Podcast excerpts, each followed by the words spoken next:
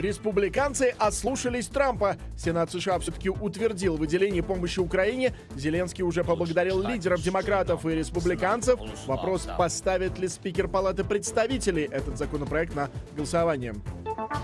Байден требует от Израиля четкого плана операции в Рафахе и защиты мирных палестинцев. Главы спецслужб США, Израиля и арабских стран проводят переговоры в Каире. Главное о кризисе на Ближнем Востоке а также предвыборное эхо Газы. Мусульмане и американцы с арабскими корнями в США недовольны поддержкой Байденом Израиля. Эксперты предупреждают, это может стоить президенту победы на выборах.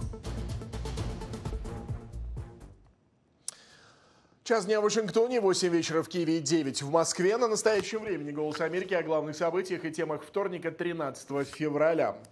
Члены Сената США этим утром после нескольких месяцев споров, согласованного, но проваленного при голосовании компромиссного документа и последовавших нескольких дней обсуждений, все-таки утвердили законопроект о выделении без малого 100 миллиардов долларов на помощь Израилю, а, Украине, Тайваню, но без части, касающейся охраны границ с Мексикой и ужесточения правил миграции. Ключевыми для утверждения документа стали голоса двух десятков республиканцев, которые ослушались Трампа. Теперь законопроект отправляется в Палату представителей. Как происходило голосование в Сенате и какая судьба ждет этот самый законопроект в Нижней Палате. Эти вопросы адресую Наталке Писни, которая в эфир, выходит в эфир с Капиталистского холма. Наталка, приветствую. Ром, добрый день. И если говорить о том, как выглядела та часть, которая происходила в последние несколько дней в Сенате, то, пожалуй, ее финальным аккордом стало голосование в 5 утра сегодня по времени Восточного побережья. Сенат а, у, окончательно утвердил финальный проект закона а, о оказании Украине, Израилю и Тайваню международной помощи. Примечательно, что 70 сенаторов, это и республиканцы, и демократы, проголосовали в поддержку этого проекта закона. В свою очередь, 29 также представителей представители обеих партий выступили против. И стоит отметить, что в целом за последние месяцы Сенат продемонстрировал самый высокий показатель поддержки а, проекта закона, который выделял Украине финансовую а, помощь. И таким образом стоит также отметить тех два сенатора, которые, по сути, пошли против воли Дональда Трампа и его сторонников, которые активно призывали республиканцев не поддерживать оказание помощи э, Украине и утвердили, по крайней мере, в рамках Верхней Палаты проект этого документа. Давайте посмотрим, как Чак Шумер и представители республиканской партии комментировали свои позиции. Сегодня мы стали свидетелями принятия одного из самых исторически значимых законопроектов, который возымеет самые серьезные последствия. В последний раз Сенат поддерживал проект столь значимый не только для нашей национальной безопасности, не только для безопасности наших союзников, но и для западной демократии десятки лет назад. Если мы хотим, чтобы мир оставался безопасным и в нем было место свободе, демократическим принципам, если мы хотим обеспечить процветающее будущее, Америка должна показывать путь, и с помощью этого законопроекта проекта Сенат провозглашает, американское лидерство не уменьшится, не угаснет, не пошатнется. Нас не просят отправлять американских военных на войну. Нас просят помочь украинцам защитить себя. Если мы не сможем этого сделать, Путин вторгнется в страну-участницу Североатлантического альянса. Он может отложить это вторжение до того, пока не восстановит свои вооруженные силы. Но мы должны четко понимать, что Украина — это еще не конец, это только шаг.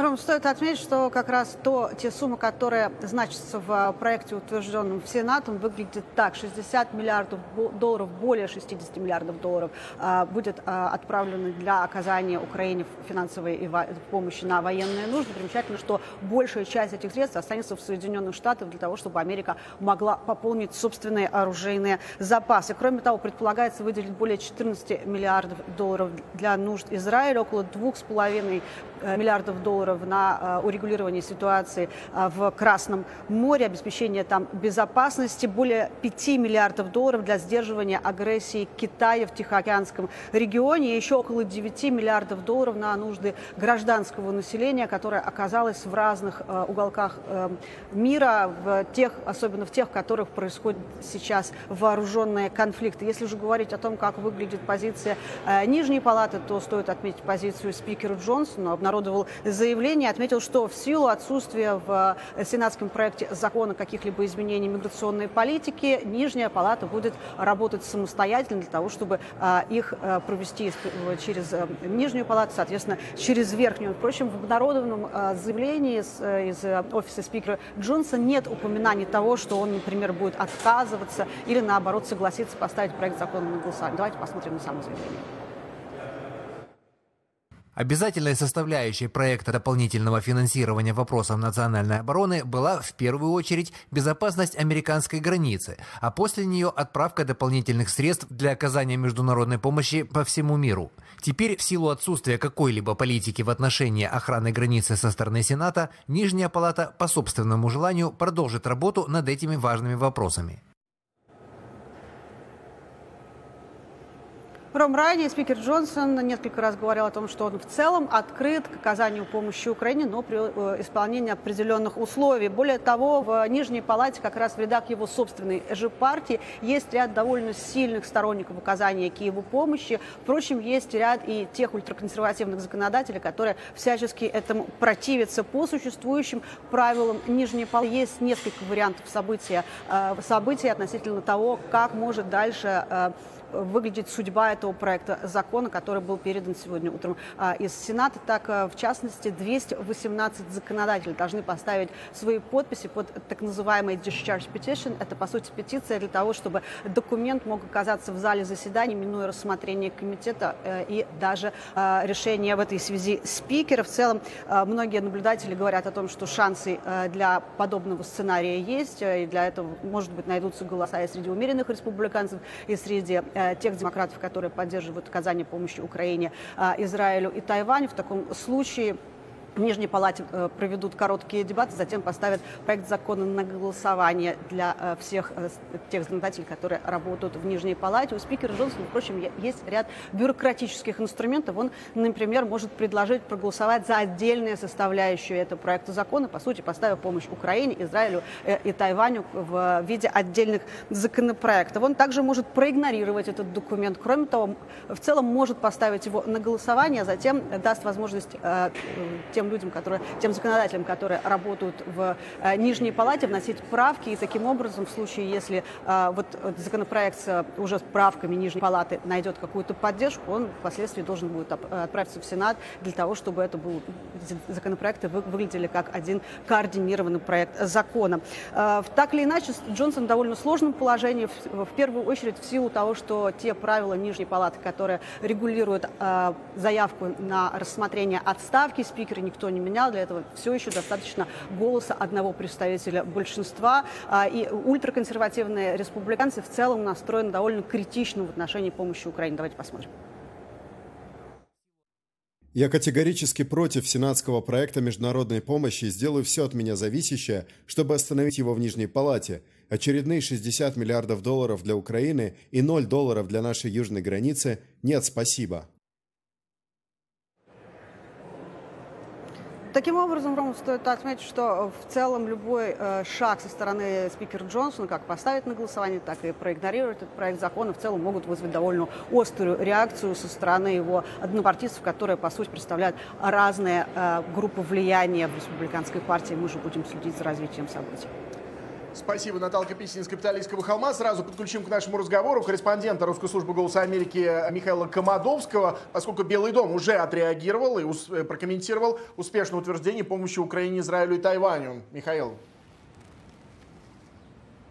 Роман, буквально через 10 минут мы услышим реакцию из первых уст от президента Байдена. Только что стало известно, что в его расписании внесли коррективы, и он обратится со специальной речью, которая как раз будет связана с тем, что э, сенаторы проголосовали за помощь союзникам, включительно с помощью Украине, Тайваню и Израилю. Э, ранее пресс-секретарь Белого дома Карин Жан-Пьер поприветствовала поддержку сенаторами законопроекта, который объединяет все эти средства союзникам, а также включает в себя бюджет на гуманитарную помощь. И напомню, что документ момент законодатели рассматривают без части, которая касается вопроса о южной границе США, так как первоначальный проект, который включал пункт пункт о безопасности границы заблокировали республиканцы. Так вот, Жан-Пьер заявила, что президент призывает Палату представителей принять и отправить этот законопроект на подпись в Белый дом немедленно.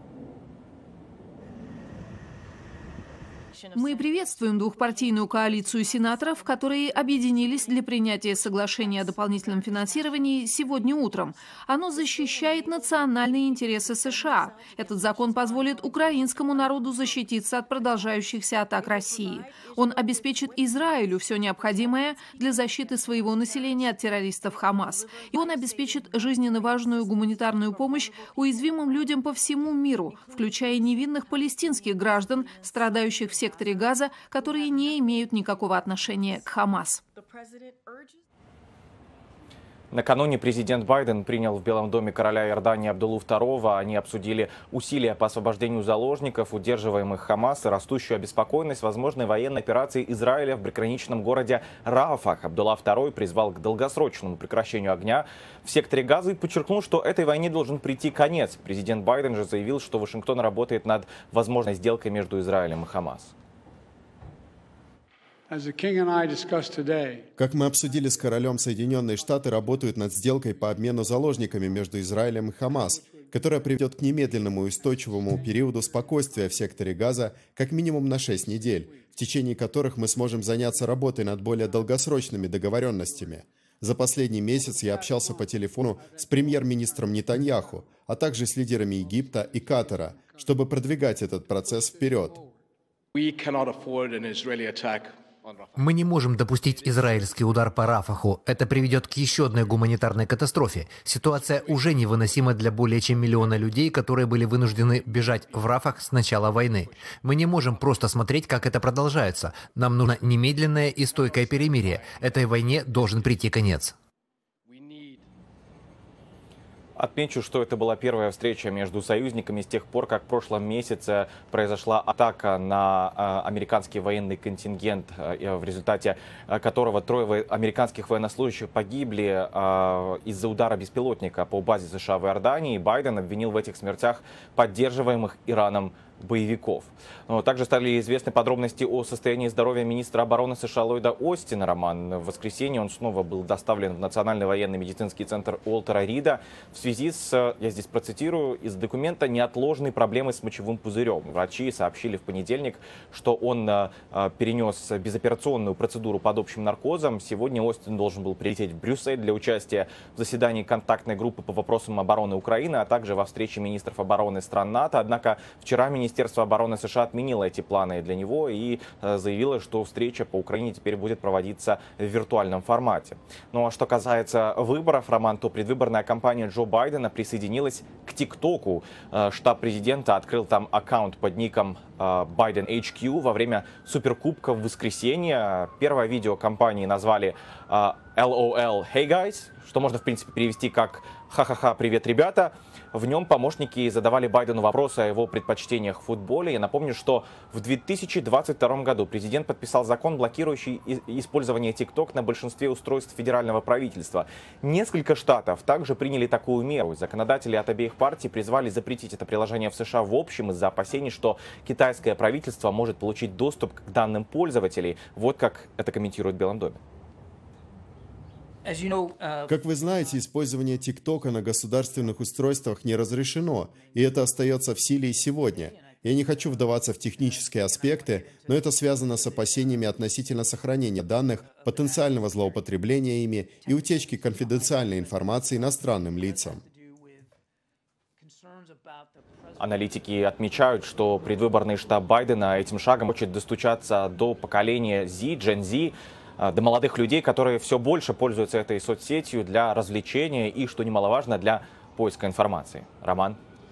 Спасибо. Михаил Комадовский из Белого дома. А, с реакцией Белого дома на принятие Сенатом законопроекта о помощи Украине, Израилю и Тайваню, о других заявлениях. Собственно, спасибо за предупреждение о речи, возможно, речи Джо Байдена. Сразу попросим наших режиссеров, если что, следить за, входящими, за входящей трансляцией. Если появится во время нашего эфира, постараемся показать. А, со словами благодарности в адрес лидеров демократов, Францев уже выступил президент Украины Владимир Зеленский. Об этом и других сводках 720 20-го дня войны в дайджесте «Голоса Америки». Президент Зеленский, министр иностранных дел Кулеба и премьер-министр Шмыгаль поблагодарили Сенат США, который проголосовал за принятие законопроекта, включающего помощь Украине в размере 61 миллиарда долларов. Благодарен Чаку Шумеру, Митчу МакКоннеллу и всем сенаторам США, которые поддержали продолжение помощи Украине в нашей борьбе за свободу, демократию и ценности, имеющие для нас огромное значение. Американская помощь приближает справедливый мир в Украине, восстанавливает глобальную стабильность, что будет способствовать большей безопасности и процветанию для всех американцев и для всего свободного мира. За минувшие сутки на фронте произошло 84 боевых столкновения, заявили в Генштабе ВСУ. Командующий оперативно-стратегической группировкой войск ВСУ Таври Александр Тарнавский заявил об увеличении интенсивности боев в зоне ответственности ОСГВ. Также, по его словам, за минувшие сутки российская армия потеряла 645 человек убитыми. Представитель ОСГВ ВСУ Хорца Илья Евлаш заявил, что на Бахмутском направлении также увеличилась интенсивность боевых действий. Враг атакует малыми группами. В основном это подразделения Шторм-З и Шторм-В, которых по классике россияне наименее жалеют, используют для выявления наших минных полей и огневых точек. В британской военной разведке проанализировали российский законопроект о повышении возраста военнослужащих контрактников до 70 лет. По данным сайта World Data, ожидаемая продолжительность жизни российских мужчин в довоенный 2021 год составляла 64,2 года. Таким образом, данная мера предоставляет этим военнослужащим, по сути, пожизненный контракт. Хотя эта мера, вероятно, снизит необходимость дополнительной мобилизации, увеличение численности военнослужащих старше 51 года вряд ли повысит боеспособность России, особенно в атаках. Агентство Рейтер со ссылкой на доклад Британского международного института стратегических исследований сообщило, что у России достаточно танков еще на войны. В докладе отмечается, что в России насчитывается 1700 750 основных боевых танков, от устаревших Т-55 до современных Т-80 и Т-90. Еще 4000 танков находятся на хранении. Москве удалось поменять качество на количество, выведя тысячи старых танков из хранилищ со скоростью, которая временами достигала 90 танков в месяц. Москва потенциально может выдержать еще около трех лет тяжелых потерь и пополнить запасы танков, пусть и более низкого технического уровня, независимо от своей способности продить новую технику. За минувшие сутки Россия атаковала 8 областей Украины. Ночью украинская ПВО уничтожила 16 из 23 ударных беспилотников «Шахет-136-131». Из-за ночного обстрела Днепра закроют ряд школ и эвакуируют больницу. Об этом заявил мэр города Борис Филатов. Утром был обстрелян Никополь, погиб 64-летний мужчина. Днем России был обстрелян Херсон. Под огнем оказались остановка общественного транспорта, жилые дома и два медицинских учреждения. По предварительным данным пострадали несколько человек. Александр Яневский, «Голос Америки».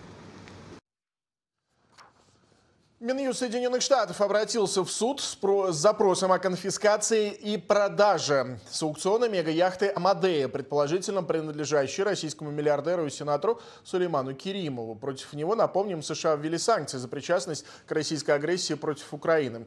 Судно было арестовано в 2022 году по запросу Соединенных Штатов на Фиджи. Позже его перегнали в порт Сан-Диего. Каждый месяц за стоянку и обслуживание судна из госбюджета США тратят тратится 600 тысяч долларов. Впрочем, то, что Амадей действительно принадлежит Керимову, не доказано из-за сложной структуры владения и фирм-посредников. Другой российский миллиардер, бывший вице-президент Роснефти Эдуард Худайнатов, заявляет, что является законным владельцем Амадеи и требует ее возврата. Совет ЕС утвердил постановление, дающее возможность направлять на помощь Украине прибыль от инвестирования замороженных активов российского Центробанка.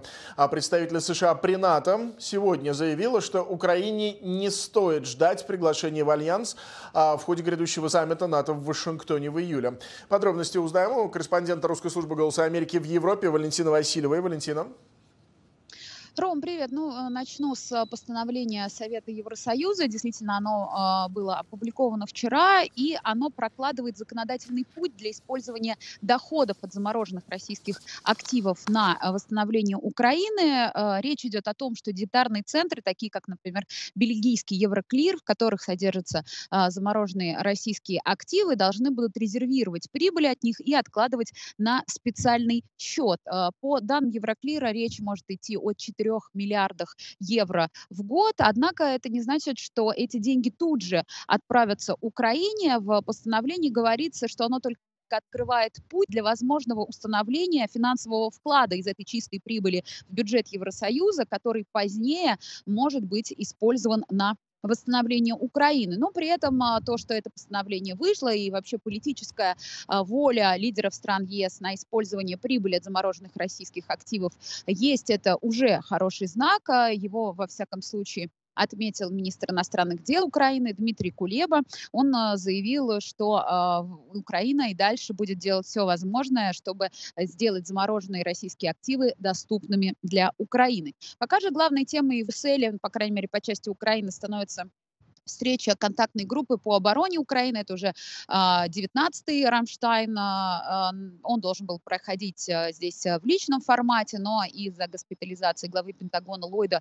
Остина пройдет в виртуальном. Тем не менее, в преддверии этой встречи посол, представитель США при НАТО Джулиана Смит прокомментировала, что США ждут от этой встречи. Она заявила, что США, как и всегда, ждет от партнеров новых обязательств по предоставлению помощи Украине. Во время сегодняшнего брифинга в преддверии встречи она подчеркнула, что по мере того, как мы приближаемся ко второй годовщине вторжения России в Украину, нужно помнить, что поставлено на карту. Если Россия преуспеет, заявила Смит, то европейской трансатлантической а, безопасности а, она поставлена под угрозу. Вместе с тем а, представитель США при НАТО заявила, что не ожидает, что в, на саммите НАТО в Вашингтоне который должен состояться этим летом. Украина получит приглашение в Альянс. Вместе с тем Джулиана Смит прокомментировал нашумевшие слова Дональда Трампа о том, что он поощрит Россию атаковать любую страну Альянса, которая тратит меньше 2% на свою оборону.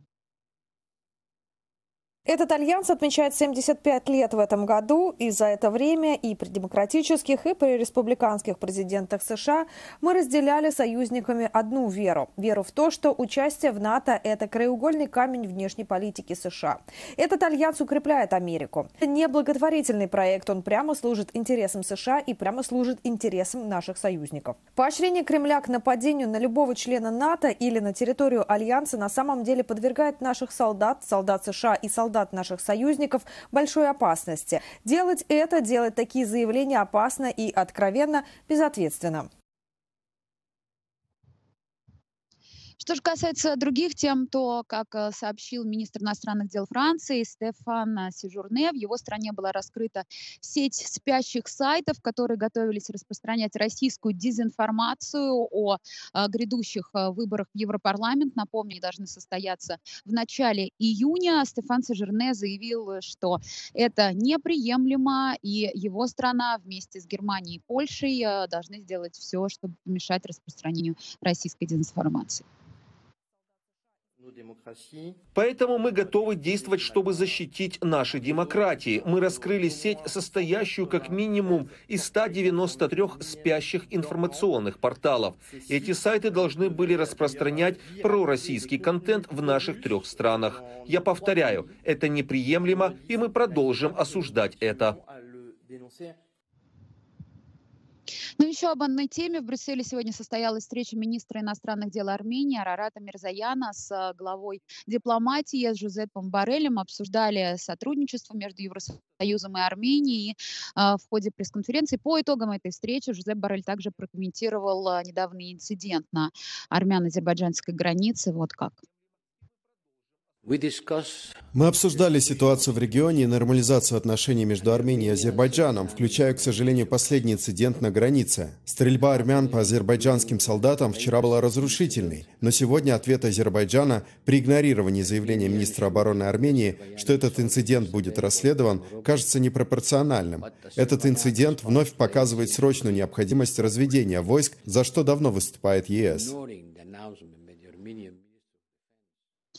А, отмечу, что завтра встреча контактной группы по обороне Украины пройдет в виртуальном формате, а в четверг а, состоится встреча в штаб-квартире НАТО министров обороны стран Альянса, в рамках которого, э, которой также пройдет э, встреча Совета Украины-НАТО. Будем вам обязательно сообщать последние новости. Рома. Спасибо, Валентина Васильева из Брюсселя. Продолжим э, тему европейских событий. На границе Польши и Украины, где только месяц назад компромиссом разрешилась акция водителей-дальнобойщиков, о чем мы рассказывали. Она была против против допуска украинских перевозчиков в ЕС. Снова протесты. На этот раз протестуют фермеры, которые недовольны поставками дешевой агропродукции в ЕС из воюющей Украины. Доходит уже практически до саботажа, за который пришлось извиняться министру сельского хозяйства Польши. Но сами фермеры виноватыми себя не считают и сегодня объявили о планах полностью заблокировать границу с Украиной на следующей неделе, 20 февраля. Катерина Беседина следит за погранично-зерновым конфликтом. Уже на шести из семи пунктов пропуска на границе Польши и Украины развернули блокаду польские фермеры. Они пропускают не больше трех грузовиков в час, а на КПП Медыка Шигини и того меньше. Польские фермеры возобновили свои действия по блокированию движения грузовых транспортных средств в направлении пунктов пропуска Медыка Шигини. По имеющейся информации, они будут пропускать по одному грузовику в час. На пропуск легкового автотранспорта и автобусов акция протеста не будет распространяться. В минувшую пятницу польские фермеры объявили 30-дневную акцию протеста. По всей Польше на тракторах заблокировали подъезды к основным трассам и выехали в центры крупных городов, чтобы привлечь внимание к своим проблемам. Аграрии недовольны политикой ЕС сельскохозяйственной отрасли и требуют вновь ввести ограничения на ввоз продукции из Украины. Цены на зерно, которое мы производим, в основном это кукуруза и пшеница, в настоящее время настолько низкие, что они даже не покрывают все производственные затраты. Сейчас польские склады заполнены дешевым техническим зерном с Востока. Оно не тестируется на тяжелые металлы и средства защиты растений, которые мы не можем использовать, но можно использовать в Украине. Благодаря Евросоюзу у нас почти не осталось денег. Того и гляди, наверное, начнем вспахивать землю плугом, запряженным лошадьми, чтобы хоть как-то прокормить семью. Протестующие неподалеку пункта пропуска Ягодин-Дорогуск напали на три украинских грузовика и высыпали часть зерна просто на дорогу. В польской полиции начали расследование инцидента. А один из пострадавших водителей рассказал нашим коллегам из настоящего времени, как все произошло. Они просто пішли маршем на наші вантажівки. В руках вони тримали болгарки на батареях, на акумуляторах і почали різати. Ми намагалися закрити наші люки, зберегти наше, ну, наше зерно. Там я там пошкодив руку трішки, ну це таке. После чего водителям не оставалось ничего другого, как вернуться в Украину. А в Центре противодействия дезинформации Совета нацбезопасности и обороны Украины заявили, что за этой атакой стоит пророссийский польский политик. Эту акцию организовал Рафал Меклер, один из вдохновителей протестов, владелец логистической компании и лидер Люблинской организации маргинальной партии «Конфедерация». Эта политсила выступает за выход Польши из ЕС, критикует размещение войск НАТО в стране и агитирует за улучшение отношений с Россией. Партия не пользуется широкой поддержкой поляков. Сам Меклер баллотировался в 2019 году в Сейм, но неудачно. Рассыпанное зерно не предназначалось для польского рынка, заявил Дмитрий Соломчук, член Комитета Верховной Рады Украины по аграрной политике. По его словам, продукцию купила фирма из Эстонии, и именно в странах Балтии планировала ее сбывать. Министр сельского хозяйства Польши уже извинился за этот инцидент. Чеслав Секерский осудил действия протестующих, хотя при этом подчеркнул, что польские фермеры находятся в крайне тяжелом положении. Премьер-министр Польши Дональд Туз заявил, что его страна продолжит помогать Украине бороться с российской агрессией. Но интересы польских фермеров для него также важны. Поэтому этот вопрос он будет поднимать в Брюсселе. И уже приказал усилить пограничный контроль для украинских продуктов питания и зерна в частности. Фермерские протесты не только в Польше. Бастуют и прикрывают дороги аграрии в Германии, Испании, Италии и других европейских странах. Они жалуются на зеленый курс Евросоюза, который предусматривает сокращение выбросов парниковых газов, ограниченное использование химикатов и уменьшение различных субсидий и льгот для фермеров. Еврокомиссия уже частично пошла на уступки и смягчила требования по некоторым зеленым обязательствам аграриев и предложила ввести ограничения в соглашение о беспошлиной торговле с Украиной. Однако протесты это так и не остановило. Катерина Беседина, «Голос Америки», Вашингтон. Лидер антикоммунистического движения «Солидарность» Лех Валенс полагает, что Россия будет представлять угрозу для Европы до тех пор, пока россияне не захотят добиться сменяемости власти. Такое мнение он высказал в интервью украинской службе «Голоса Америки» во время визита в Вашингтон на минувшей неделе. Запад, безусловно, должен продолжать оказывать военную поддержку Украине, так как русские сейчас стреляют в украинцев. Но нам также необходимо предпринять больше усилий для того, чтобы убедить людей в том, что мир лучше войны. Методы решения этой задачи могут быть простыми. Необходимо найти всех россиян, ставших жертвами этой войны, и отправить их соседям сообщение такого содержания. Послушайте, ваш сосед погиб, вы станете следующим. И, возможно, послезавтра погибнет ваш сын. А все потому, что у вас плохая политическая система.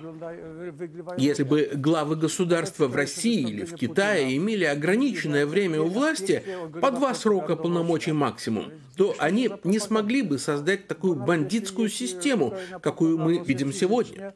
Даже если Украина победит Россию в военном отношении, Россия восстановит свои силы и снова нападет на нас через 20 лет.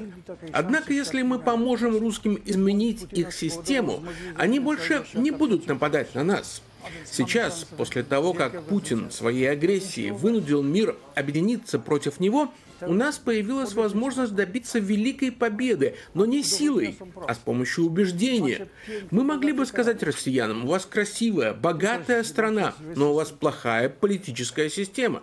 Мы все сейчас гибнем из-за нее, но могли бы жить с вами в мире и процветании. Давайте вместе реформировать вашу систему на пути к этой цели, а потом вы скажете нам спасибо.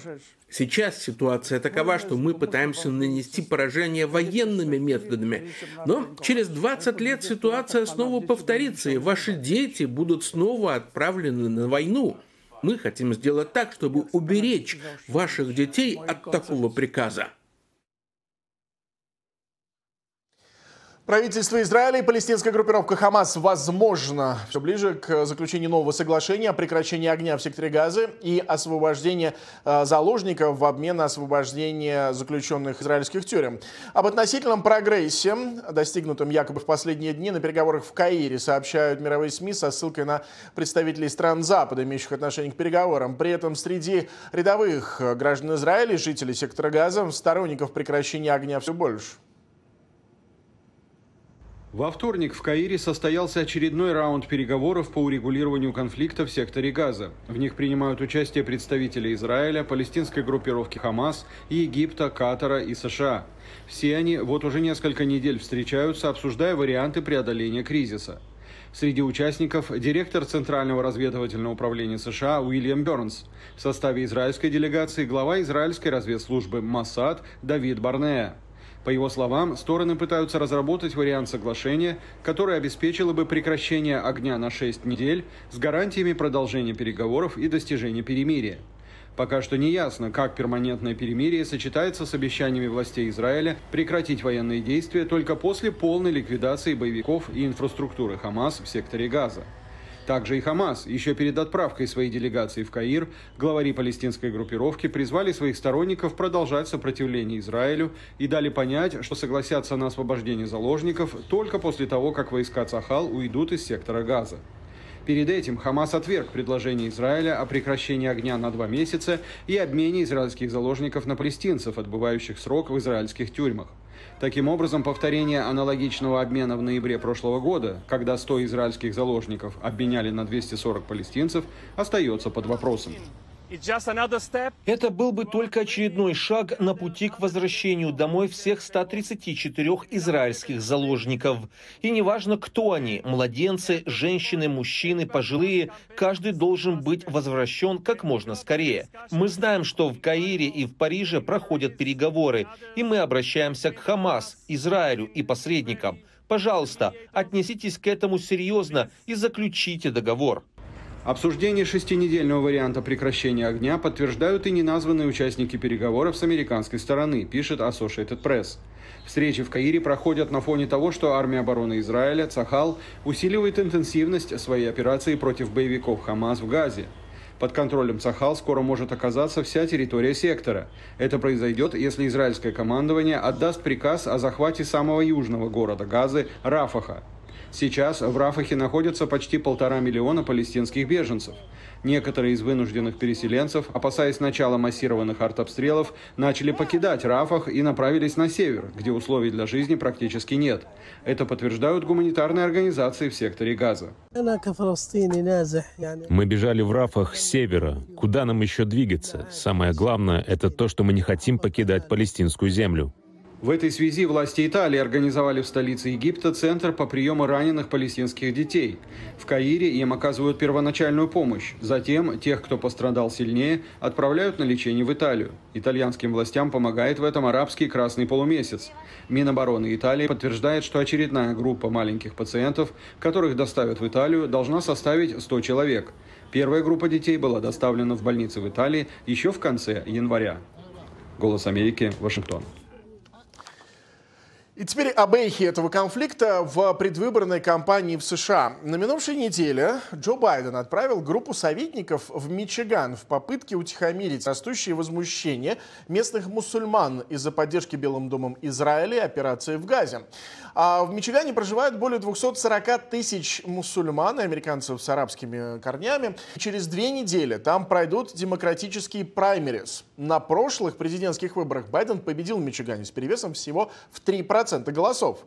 Однако последние опросы показывают, что глава Белого дома отстает в регионе от Трампа. Максим Москальков спросил у экспертов и лидеров мусульманских арабских общин, может ли потеря поддержки лишить Байдена шансов на переизбрание.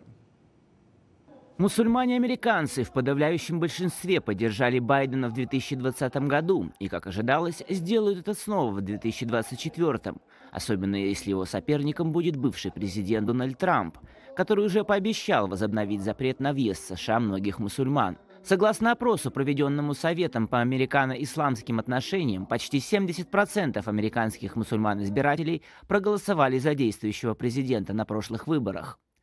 Однако по мере обострения войны Израиля против Хамас и увеличения числа гражданских жертв среди палестинцев, все больше лидеров мусульманских и арабских общин предупреждают президента Джо Байдена, что он теряет их поддержку, и это может стоить ему победы на президентских выборах.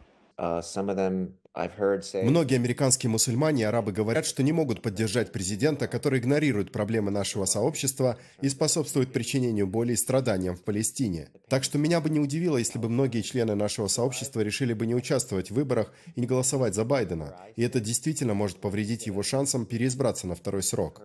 И хотя мусульмане составляют лишь небольшую долю населения США, чуть более 1%, что примерно вдвое меньше, чем американских евреев, Большинство из них проживают в так называемых колеблющихся штатах, в которых Байден в 2020 году победил с минимальным перевесом. У президента Байдена серьезные проблемы в Мичигане и Висконсине. Оба штата имеют значительное количество мусульман и арабов и являются важными для определения результата выборов. Обесчеловечивание палестинского народа, несомненно, повлечет за собой потерю голосов. Амар Рахман, который работал советником по внешней политике по вопросам Ближнего Востока в кампании Байдена в 2020 году, не видит перспектив для действующего президента и говорит, что демократической партии следует проснуться и найти другого кандидата, пока еще не слишком поздно. Я думаю, что Байден перешел границу в отношении избирателей арабского и мусульманского происхождения, которые теперь не могут за него голосовать, потому что им не позволит это сделать их совесть. И это означает, что они либо вообще не будут голосовать, либо отдадут свой голос за кандидата от третьей партии, либо, возможно, напишут в графе для голосования «Свободу Палестине». Я не знаю, что они решат сделать, но по моим наблюдениям, большинство арабских американцев не будут голосовать за Байдена, если он окажется кандидатом в ноябре, даже если его соперником будет Дональд Трамп, несмотря на все последствия такого решения. Такое мнение по поводу политических предпочтений американских мусульман разделяют не все эксперты. Анила Али, основательница Американского мусульманского и многоконфессионального совета по расширению прав и возможностей женщин, говорит, что мусульмане в Америке не являются однородной массой, а попытки уместить их всех в одну категорию являются ошибочными. Наибольшую долю среди мусульман Америки составляют не арабы, а южноазиаты. На первом месте пакистанцы, затем индийцы, афганцы и бангладешцы, что в сумме составляет 20%. Арабы составляют 14%. Оставшаяся часть мусульманского населения очень разнообразная включает в себя европейских мусульман, мусульман Восточной Азии и других. Я думаю, что если текущая ситуация и повлияет на какие-то выборы, то это будут местные выборы, выборы в городские советы и другие местные компании.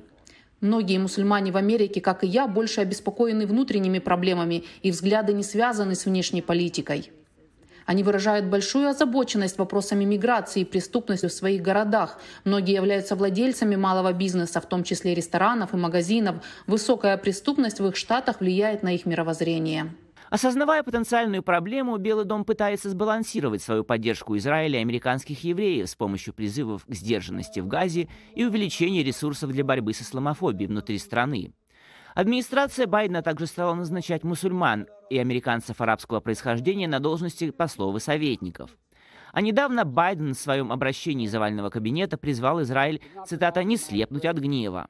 Тем не менее, как подчеркнули эксперты, опрошенные «Голосом Америки», для многих американских мусульман все это слишком мало и слишком поздно. Максим Москальков, «Голос Америки», Вашингтон. Адвокаты экс-президента США Дональда Трампа обратились в Верховный суд с просьбой вмешаться в тяжбу о наличии у бывшего хозяина Белого дома полного иммунитета от судебного преследования. Напомним, на прошлой неделе трое судей апелляционного суда округа Колумбия единогласно отвергли позицию Трампа, указав, что его, как обычного гражданина, можно судить по обвинениям в попытке препятствования подведению итогов выборов президента 2000 года. Если решение окружного суда останется в силе, то судья, ведущий это дело, сможет может, наконец, назначить дату процесса и слушаний по существу. В 39-страничном ходатайстве Верховный суд адвокаты Трампа просят не допустить вступления решения в силу до рассмотрения апелляции полным составом окружного суда, а потом, возможно, и самим Верховным судом. Юристы экс-президента также утверждают, что отсутствие такого иммунитета, полного иммунитета, угрожает самой способности президента функционировать должным образом. Конец цитаты. А сам судебный процесс в разгар избирательного сезона цитата, радикально нарушит способность Трампа вести предвыборную борьбу с Байденом. Конец цитаты. Верховный суд, отметим, сегодня уже потребовал от спецпрокурора Джека Смита в недельный срок представить ответ на ходатайство Трампа. Будет ли суд рассматривать, в принципе, это ходатайство, пока не решено. Полиция Нью-Йорка ведет розыск преступника, который накануне открыл стрельбу на одной из станций метро в Бронксе. В результате один человек погиб, пятеро получили ранения. Стрелок, предположительно, подросток. Все подробности у Евгения Маслова. Полиция Нью-Йорка продолжает поиски преступника, открывшего огонь на одной из станций метро в Бронксе, в результате которого пострадали шесть человек, и один из раненых позже скончался в больнице. Имена жертв не разглашаются, но по данным полиции, это были обычные пассажиры нью-йоркской подземки. На данный момент нам известно, что две группы подростков ехали в поезде, когда между ними возник спор. Когда поезд подъехал к станции Маунт-Иден, двери открылись, и, по крайней мере, один из членов этой группы или двух групп достал пистолет и выстрелил. Люди начали выбегать из поезда на платформу, и на платформе раздались новые выстрелы. Именно в тот момент жертвы получили пулевые ранения. Полиция считает, что пассажиры стали жертвами преступника случайно. По словам очевидцев, перестрелка последовала после стычки двух групп подростков в вагоне метро на подъезде к станции Маунт-Иден. После того, как прозвучали первые выстрелы, люди начали в панике разбегаться из вагона. Шесть человек получили огнестрельные ранения, четверо мужчин и две женщины. Их возраст варьируется от 14 до 71 года. Все шесть жертв были доставлены в местные больницы. И, к сожалению, одна из них, 34-летняя женщина, скончалась в результате огнестрельного ранения. Это еще один бессмысленный акт насилия, который произошел в нашей транспортной системе. Среди жертв невинные люди. И мы хотим, чтобы жители Нью-Йорка знали, что мы найдем того, кто несет за это ответственность. Инциденты в Нью-Йоркской подземке, среди которых ограбления и нападения на пассажиров, по статистике пошли на спад в прошлом году. Полиция усилила патрулирование станций, пытаясь сделать систему реагирования на чрезвычайные ситуации более эффективной. Стрельба на станции в Бронксе стала самым громким и трагичным происшествием метро мегаполиса в этом году. Евгений Маслов, Сергей Доготарь, «Голос Америки», Нью-Йорк. Апелляционный суд в России ужесточил приговор социологу и публицисту Борису Кагарлицкому. Вместо штрафа ему назначили 5 лет колонии. Кагарлицкий неоднократно выступал с осуждением войны России в Украине и был обвинен властями в оправдании терроризма. В конце июля 2023 его задержали в Москве, отправили в СИЗО. В декабре суд приговорил его к штрафу в 600 тысяч рублей и освободил из-под стражи. Прокуратура, однако, обжаловала приговор, посчитав его слишком мягким. Сам Кагарлицкий отвергает все обвинения. В Российскую Госдуму внесен законопроект, который позволит признавать нежелательными не только неправительственные организации, как сейчас, но и структуру, учредителями которых выступают зарубежные госорганы. Таковыми, например, могут быть признаны «Голос Америки», «Радио Свобода», BBC, Deutsche Welle, Совет Европы. По данным российской газеты, иностранцам, которые сотрудничают с признанными нежелательными в России организациям, будет запрещен въезд в страну. Чем еще грозит ужесточение законодательства, пояснила по просьбе просьбе «Голоса Америки» адвокат Валерия Витошкина. Если тот законопроект, который сейчас э, предлагают отдельные э, депутаты, э, примут, то получится, что нежелательными смогут признавать вообще любые организации, в том числе учрежденные государствами, государственными объединениями, либо там друг, другими организациями. А, к примеру, сейчас а, обычно признают а, какие-то ассоциации, либо фонды, либо там какие-то корпорации. Для нас это значит, что смогут признавать э, нежелательными какие-то любые крупные организации, которые на слуху из самого неприятного, что сразу приходит а, на ум, это, например, э, Совет Европы. Почему я сразу говорю а, про него?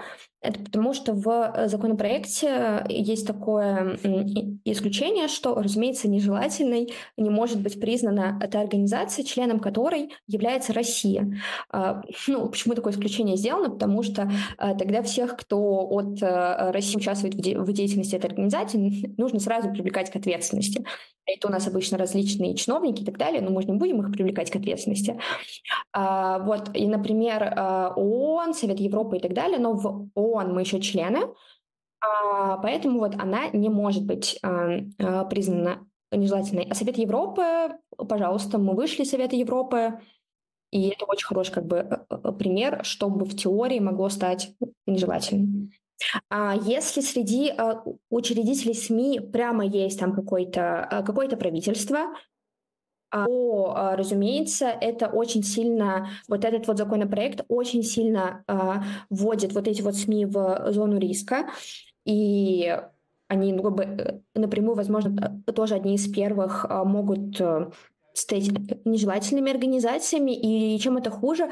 Тем, что а, за любое сотрудничество с нежелательными организациями. Первый раз это административная ответственность, второй раз это уже уголовная ответственность. Если, например, СМИ начнут а, признавать нежелательными у крупных медиахолдингов типа там, там вот, тоже Радио Свобода, Голос Америки в настоящее время, к сожалению, может опять же отвалиться какое-то количество спикеров, допустим, спикеров, сотрудников, если еще кто-то там остался в России, я скажу так, то вполне вероятно, что будут проблемы с этим. Российский оппозиционный политик, член команды Навального, в прошлом юрист Фонда борьбы с коррупцией Любовь Соболь в интервью русской службе «Голоса Америки» заявила, что фактор усталости населения России от войны все более очевиден ко второй годовщине полномасштабной, начала полномасштабной агрессии России. И вероятность стихийной протестной акции в стране заметно возрастает. Что касается состояния российского общества к настоящему моменту и его отношения к войне, то мы видим, что это меняется а, в худшую сторону для Путина, потому что люди устают от войны, они все меньше понимают цели и а, причины вообще ведения этой специальной военной операции, так называемой. И мы видим в том числе и в соцопросах, понятно, что соцопросы не могут отражать полную картину в авторитарном режиме, но так или иначе информация прорывается, и мы видим ее. Например, один из последних соцопросов, который проводили а, проводила организация Russian Field а, и спрашивала россиян, что вы хотите видеть от а, будущего российского президента, который будет выбран в марте этого года, какие у вас запросы к нему. И первый запрос с большим отрывом – это остановить ведение СВО и добиться мира. По-моему, 27% респондентов ответили, что это для них главный вопрос к будущему президенту России. На втором месте был вопрос увеличения доходов россиян, и только 3% проценты из опрошенных сказали, что их все устраивает, нужно продолжать делать то, что делается сейчас. И то, что и 3% ответили, что они хотят видеть Россию большой мировой державой. То есть вот эти вот имперские настроения на самом деле разделяет небольшая, незначительная часть российского общества, а большая часть людей, то есть четверть, то, что было замерено по соцопросам, даже больше четверти, отвечает, что они хотят все-таки остановить СВО. Вы считаете, что протестные настроения все еще не заглохли, они еще могут выплеснуться конечно, наружу? И конечно. за счет чего? Какой толчок может быть? Конечно, я считаю, что протестные настроения очень сильные в российском обществе. Это также фиксируется соцопросами. Например, в 2021 году, я помню, когда, вернул, когда вернулся Навальный, соответственно, когда начались а, вот эти полномасштабные репрессии, фонд борьбы с коррупцией признали экстремистским, то соцопросы Левада-центр, по-моему, РБК публиковали их, показывали, что протестное настроение среди граждан растет, но при этом число желающих выйти на улицы э, уменьшается и за счет, за счет репрессий. Собственно, вот эти вот скрытые протесты, да, пассивные протестные настроения среди граждан, они сильны, и они постоянно э, они всегда видны, да, и на соцопросах, и невооруженным взглядом, когда вы с кем-то общаетесь, то э, видно, что люди недовольны положением дел в стране. Но люди боятся выходить на улицу, чтобы отставить свои права, потому что это чревато большими уголовными сроками. И поэтому я думаю, что координированный протест в России на настоящий момент невозможен, либо его трудно представить. То есть если ты находишься за рубежом, очень трудно координировать протест внутри страны, потому что твои призывы, они, конечно, а, ну, по-другому немного воспринимаются. Риск риски несоизмеримы э, людей, которые находятся внутри России и за пределами страны. Да, одних могут посадить, других физически нет. Так или иначе, протестное настроение вырывается, да, либо в таких стихийных акциях протеста, либо вот в легальном поле, когда можно поставить подпись за антивоенного кандидата. Но мы это видим. Поэтому я думаю, что стихийный протест так или иначе он будет э, виден, он так или иначе будет где-то в каком-либо регионе прорываться и выходить на, э, на поверхность. Власть будет его, естественно, купировать, э, сажать, э, там, сажать самых таких вот э, ярких э, оппозиционеров на местах, но э, протестные настроения никуда не делись. То есть э, страна не стала любить Путина больше. Я думаю, что этой любви э, стало, наоборот, гораздо меньше. Полную версию интервью с Любовью Соболь смотрите в субботу в программе «Итоги» с Рафаэлем Сааковым. Более 50 брендов из разных стран мира в эти дни показывают в Нью-Йорке на Нью-Йоркской неделе моды коллекции следующего осеннего-зимнего сезона. Более чем актуальная тема для жителей мегаполиса, на который сегодня обрушился зимний циклон. Нина Вишнева передает. Мир финансов, инвестиций и ценных бумаг должен выглядеть так. Или так. Или даже вот так – Нью-Йоркский дизайнер Лакуан Смит в своей манере перекроил традиционный взгляд на деловую моду. Офисный лук нуждается в переосмыслении. Костюм не должен быть скучным, считает дизайнер. Даже привычную брючную пару можно сделать чувственной и провокационной. Я использую довольно много темно-синих тканей. Для меня темно-синий символизирует финансовую стабильность. Но я взял идеи мужской одежды и сделал их суперпровокационными, крутыми и современными для женщин. Хилфигер. Синий цвет влюблен всю свою жизнь. В сочетании с белым и красным он отсылает к традиционной палитре бренда. А для следующей осени еще и верблюжьи тона, и объемные вязаные шарфы. Тут и морская тематика, и песчаные дюны, и корабли пустыни. Но если сама коллекция вполне узнаваема даже без взгляда на лейбл, то место, выбранное для дефиле, весьма неожиданно. Знаменитый устричный бар в здании Нью-Йоркского центрального вокзала. подумали, что Ойстер Бар очень интересное место, которое можно показать и куда можно пригласить гостей, которые, возможно, не из Нью-Йорка и никогда там не были. Ведь это своего рода секретное место Нью-Йорка. А здесь все началось с небольшой картины. Пион, нарисованный гуашью в далеком XIX веке, вдохновил Уэса Гордона, креативного директора модного дома Каролина Эрера, на целую коллекцию. Пион возродился в шифонах, в шелковых туфельках, в вышивках на подзабытого кроя накидках. Обтекаемые силуэты, чистые линии подчеркивают сосредоточенность современной женщины. А оборки – это поклон дизайнера венесуэльским корням Каролины Эреры – доводит архитектурные каноны до совершенства и добавляют драматизма. Но какая неделя моды в Нью-Йорке без драм? В этом сезоне больше, чем когда-либо, мне хотелось бы, чтобы красота была представлена как сила, и сила как красота. Я бы хотел, чтобы моя женщина одевалась эффектно, и чтобы каждый ее образ был воплощением силы. Более 50 брендов включены в показы Нью-Йоркской недели моды следующего осенне-зимнего сезона. И у каждого есть что добавить к сентенции о силе красоты. Нина Вишнева, Елена Матусовская. «Голос Америки», Нью-Йорк. Ну вот, видимо, какие зимы, такая теперь и одежда, ни меха там, ничего. Подключим к нашему эфиру Владимира Лянского. Интересно, что он думает вот о предложенном стиле для Уолл-стрит. Хотя кожа, вот этот весь латекс, вполне себе Уолл-стрит, коллега. А, вполне вероятно, да. Но я мало себя представляю трейдеров в глубоком декольте все-таки на Уолл-стрит. И э, я бы сказал, что самый модный цвет на Уолл-стрит всегда зеленый цвет зеленого доллара.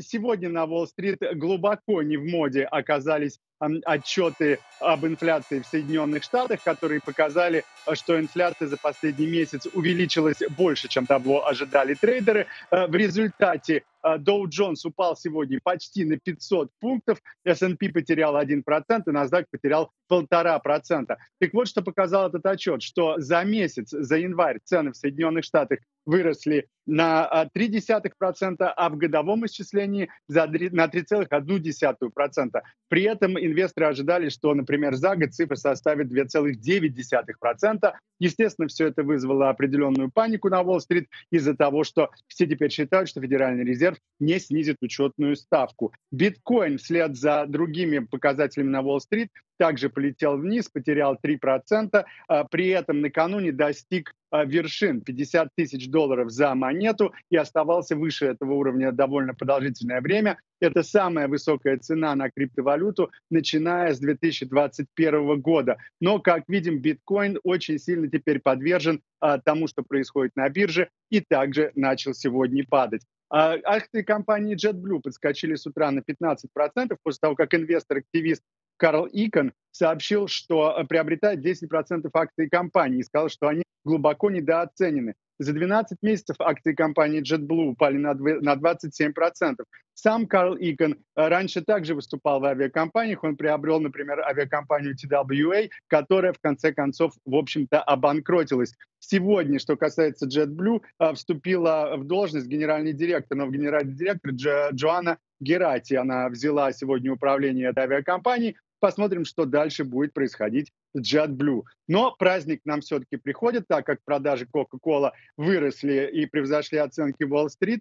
А, компания заработала 10 миллиардов 850 миллионов долларов, на 200 миллионов долларов больше, чем ожидали инвесторы Wall-Street, хотя продажи в Северной Америке у компании сократились на 1%. А, спрос упал на воду Coca-Cola, спортивные напитки, холодный кофе и чай. Но вот если сравнить с данными конкурента Coca-Cola, Pepsi-Cola, то э, PepsiCo потерял гораздо больше 6% в стоимости своих акций. В первом квартале Кок ожидает, что ее выручка упадет на 4% из-за курсов валют. То есть, Роман, я знаю, как вы пристально следите за конкуренцией между Pepsi и Coca. Сейчас Coca-Cola эту борьбу выигрывает. Роман? У меня ощущение, что вы меня, Владимир, с кем-то перепутали, учитывая, что я вообще не слежу за газировкой. Мне, кстати, кстати, я с вами не соглашусь. Безусловно, вот э, зеленый цвет баксов-то всем приятен, но главное все-таки на Уолл-стрит черный, поскольку, как известно, это обозначает, что это прибыль, а не минус красный. Как же черная пя пятница, Владимир. Спасибо, Владимир Ленский из Нью-Йорка. О главных темах обсуждаем мы сегодня на Уолл-стрит. Спасибо, что провели этот час с нами. Берегите себя. Увидимся завтра.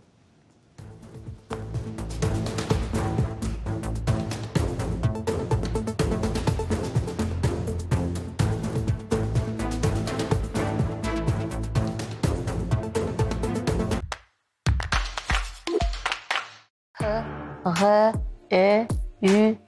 Народ Саха развивался в полной изоляции. Здесь своя как маленькая вот такая страна. Якутский зритель с удовольствием ходит смотреть якутское кино в якутские же кинотеатры. Это возвращение к истокам, к корням. Но при этом я как человек будущего это делаю несколько иначе. Современный якут больше озабочен тем, чтобы сохраниться.